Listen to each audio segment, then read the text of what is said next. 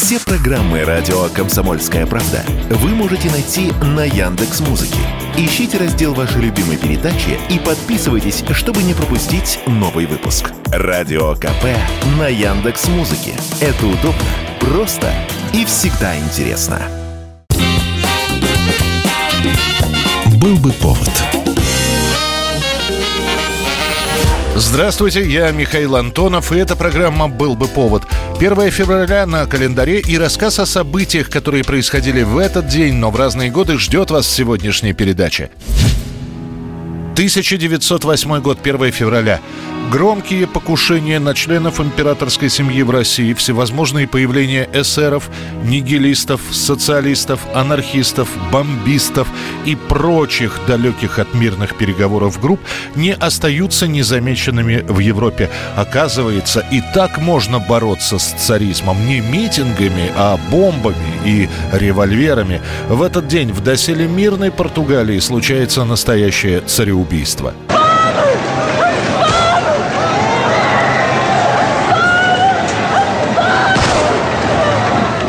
Террористы-республиканцы дожидаются королевского кортежа, когда король Карлуш с женой и двумя сыновьями возвращается в Лиссабон из отпуска и открывают по кортежу огонь. Всего два человека, школьный учитель и конторский служащий, подходят к Карлосу почти вплотную. Один достает карабин, другой пистолет и практически в упор открывают стрельбу. Король убит сразу тремя пулями. Старший сын также получает три ранения, но успевает ранить одного из нападавших. Королева Амелия Амелия в этот момент своим телом пытается прикрыть младшего наследника Мануэла и отбиться от террористов букетом цветов. Собственно, шесть выстрелов – это все, что могут сделать нападавшие. Одного прямо на месте растерзает толпа, второй будет зарублен офицером охраны. Еще одного человека убьют по ошибке, приняв его за третьего террориста. Король будет похоронен с почестями. Новым главой Португалии станет спасшийся Мануэль, но он будет далек от политики. Уже через два года в Португалии произойдет революция, и монархия страны прекратит свое более чем семивековое существование. Я!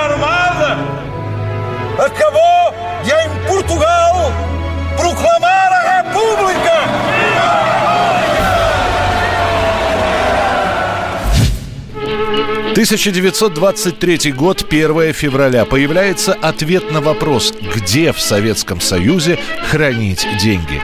Граждане, храните деньги в сберегательной кассе. Если, конечно, они у вас есть. В этот день в Петрограде в доме номер 76 на Фонтанке начинает свою работу первая в СССР сберегательная касса. Ее полное название – Государственная трудовая сберегательная касса СССР или, если говорить в духе того времени, Гортруд-Сберкасса. Горожанам объясняется, незачем хранить деньги под подушкой, когда их можно отнести в кассу, они там будут себе спокойно лежать и даже прибавляться в объеме, потому что станут идти проценты. Однако в самом начале начале никто расставаться с деньгами не спешит. Да, советской власти уже 6 лет, но доверять свои кровные кому-то нет уж. Вы хотите открыть счет? Да, я решил стать обладателем сберегательной книжки. Очень правильное решение. Пожалуйста, заполняйте. Начинается агитация сберегательных касс на предприятиях, комсомольских ячейках, в партийных активах. Правда, по большому счету, каких-то великих денег у среднего пролетария нет. Но нужен пример. Уже через три года, когда сберкассы начинают появляться повсеместно, а на сберегательных книжках люди видят реально поступившие проценты, запускается еще одна, как сейчас бы сказали, промо-акция. С целью привлечения вкладчиков и увеличение суммы вкладов в 26, 27, 28, 29 и 30 годах проводятся так называемые двухнедельники сбережений. В результате проведенного в сентябре 27 года всесоюзного двухнедельника сбережений, это когда можно сделать вклад на две недели, а после снять деньги с процентами. Так вот, в этот самый двухнедельник число вкладчиков сберегательных касс увеличивается на полмиллиона, а сумма вкладов почти на 30 миллионов рублей. К 30-м годам становится ясно, сберкасса – это вполне безопасное предприятие, а к 40-м годам сберегательная книжка есть уже у каждого десятого жителя СССР.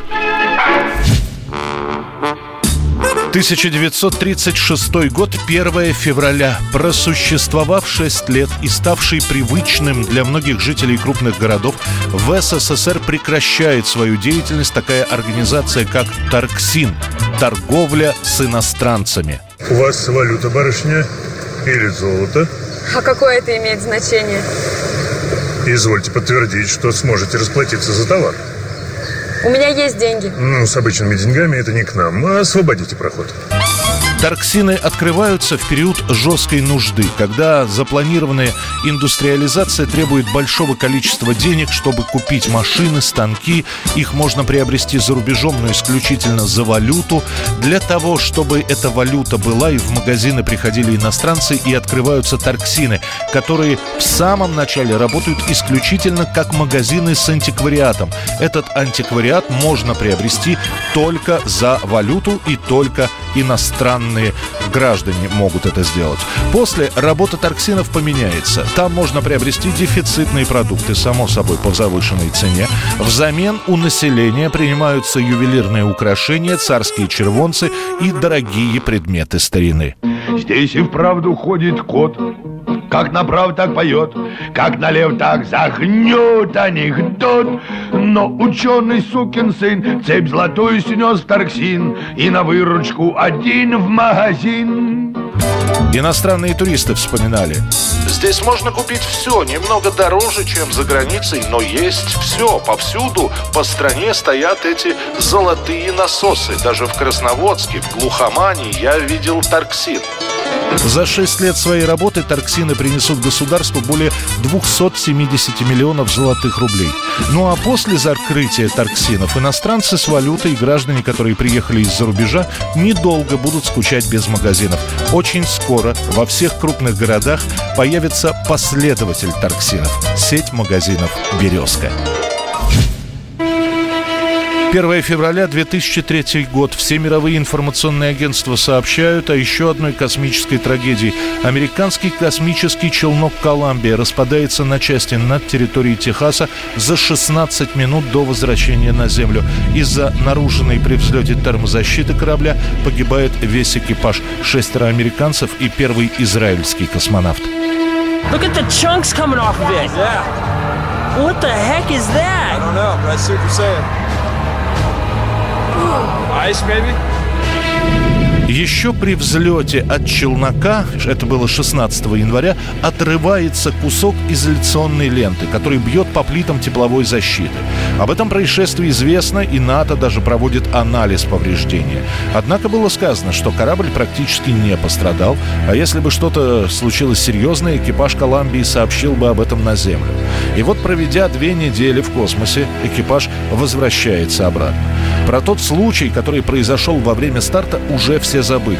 В 8.44 корабль начинает входить в плотные слои атмосферы. Передняя кромка левого крыла начинает нагреваться значительно сильнее, чем это было в прошлые полеты Коламбии. Это было как раз то самое поврежденное отколовшимся куском место.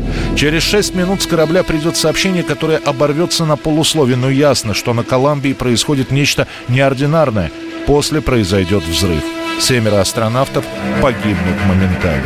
Это будет последний полет кораблей «Коламбия». В 2011 году программа Space Shuttle, которая подразумевала многоразовое использование космических кораблей, будет закрыта окончательно. Это объявит лично президент США Джордж Буш-младший. Their mission was almost complete, and we lost them so close to home. The men and women of the Columbia had journeyed more than six million miles – and we're minutes away from arrival and reunion. 1997 год, 1 февраля. И снова Мадонна в хит-парадах. Но это не песня из ее сольного альбома, а звуковая дорожка к фильму «Эвита», где Мадонна не только спела, но и сыграла главную роль Эвы Перрон, первой леди Аргентины.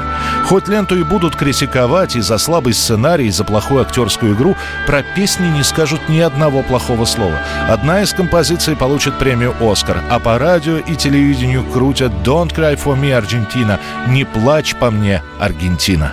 Don't cry for me, Argentina. The truth is, I never left you all through my wild days. Distance. I kept my promise. Don't keep your distance.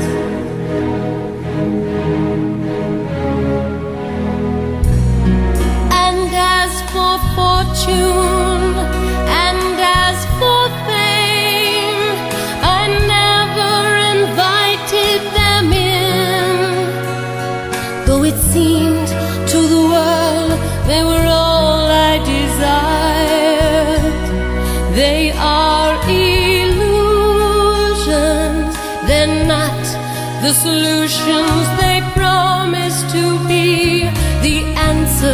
was here all the time. I love you and hope you love me. Don't cry for me, Argentina. Это была программа «Был бы повод» и рассказ о событиях, которые происходили в этот день, 1 февраля, но в разные годы. Очередной выпуск завтра. В студии был Михаил Антонов. До встречи. «Был бы повод»